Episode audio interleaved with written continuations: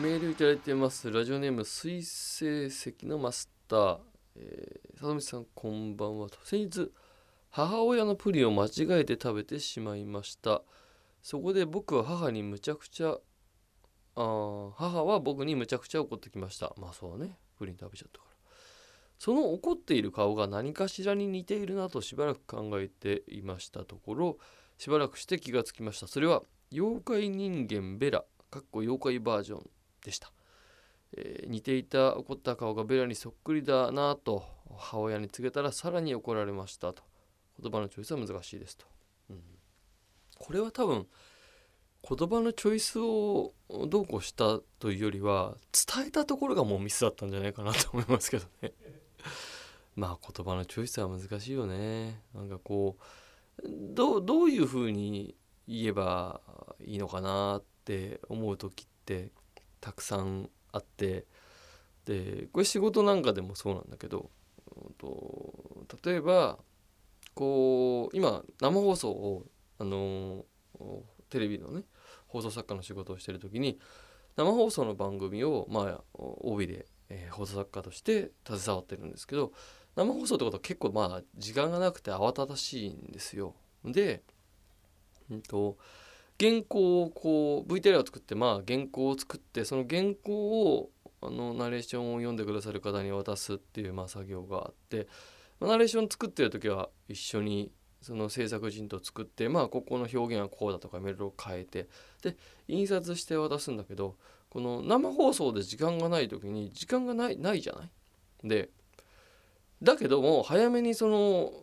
原稿をその読んでくださる方に渡さないと放送前のチェックが間に合わないから早くしてほしいんだけど全然原稿が上がってこない時ってあんで印刷してる人っていうのはあの AD の人なわけですよ。アシスタントディレクターって。いわゆるまあもう超若い。20ちょいぐらいの人。で早く原稿を持ってきてほしいんだけどなかなか来ないじゃん。それななんで来ないんだろうと思って。でなんかこうもう印刷できる状況に20分ぐらい前になってるはずなんだけど全然来ねえなって思ったらあのその原稿を30個ぐらいまあそのいわゆる生放送に関わる人に全部配んなきゃいけないからその30個ぐらいを全部を印刷したから上にその上がってきてたのね。で時間がない時はまずその読む人のために1個印刷したら持ってくるみたいなルールがあるわけですよ。でそれあれ？なななんでなななんでそのルールがあることをやんないのっていうのを言わなきゃいけないけどその言う5秒ぐらいはもったいないぐらい時間がなかったの。だからそれ受け取った時に「えななんで?」っていう 一言で済ませて。俺はすぐバッてそのもう生放送の準備しなきゃいけなかったから言ったんだけどさななんつうの？あの時の俺の一言のチョイスはそのなんでって向こう向こうはよかれと思って急いで来たのに渡したのになんでって言われたっていう状況で終わってるわけよ。俺としてはなんかもうめちゃくちゃ言いたいことがあったんだけど。僕ななんででこうやってな何この作家急になんでって言ってきたんだみたいな。で放送終わった後に言う言うのもなんかちょっと変な話だからなんていうのかなもう当たり前のルールとして知ってるはずだから改めて言うのも変だから言わないんだけどあのー、あの時の本当の一言のチョイスって難しかったな。いやもっと早く来れたでしょとか要は時間ない時は早めに一通あの印刷して、え、その印刷したのをナレーションの読む読む人にお渡しした方が放送上スムーズだしその方が放送上があのリハとか間に合うよね。その他の20個は多分ね放送に間に合えばいいんでしょ。だからまずこのリハーサル用に1通、まあ、あと俺の分が2個あって持ってくるのがベストだよね。でって俺思うんだけどどう？みたいなことが多分そういうルールあると思うんだけどどどどう？俺が間違ってるみたいな、まだ今のでどう？多分1分ぐらいかかるか。で生放送の前だから1分も無駄にできないから俺が許される時間5秒なんだよ多分。するとその俺の今かけた1分が何でになるんだよね。だからこれはでしかもなんか今さなんかこのいろいろあるじゃん。なんか AD の人にあんま強く言い過ぎると良くないとかさ。で何ていうの別に俺もそ怒るとかイライラしてるとかじゃなくてなんかその何かルールを履き違えてんのかなみたいなとこで言葉のチョイスを。で俺は待ってるから20分ぐらい。でいやじゃあお前が印刷しろよって話なんですけどそれはなんか一応仕事の割り振り上僕が印刷するものじゃない、う、とされてるから待ってたんですけどだからまあでも全員で作ってる番組だからさそういう難しいんだけどあれはちょっと難しかったな。もうこのね水成績のマスターの場合は多分そう時間に追われてない上に言葉のチョイスを間違えたっていうよりはうんだからもうちょっとね、うん、いい言い方があったのかもしれないけど俺はちょっと難しかったな制限時間がある中で相手に意図を伝えなきゃいけないこれ俺の感情を伝えるというよりは意図を伝えなきゃいけなかったからこれは難しかったですね。えー、メール読んでいきましょう。こんなトイレは嫌だということでメールいただいております。ラジオネーム、えー、と、これはすり身からいただきました。こんなトイレは嫌だ。タッチパネルにあらかじめ出る量を入力させられるっていう 自己申告制でこれだけの量を出しますので、えー、それ以外はちょっともうダメですよみたいなことなの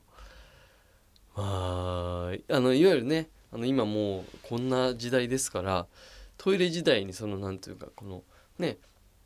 いわゆるそれこそトイレッツっていうセガが出したゲームでおしっこの量でゲームが展開してってランキング形式でさこう今今日一番出した人は1リットルですとかさあとはこうその出したおしっこの量でこうボクシングみたいな対戦になってて話が展開していくとかまあそういうゲームまああの生産中止になっちゃったみたいだけどあったりとかするからあるかもわかんないよね今後ね。水不足になった時によ、うん、もっと水不足って進んでいくとされてるからわかんないけど。その時にもうどのぐらいの量をするからどのぐらいの水をあの流そうとかね。でもあらかじめじゃ分かんないだろうけど。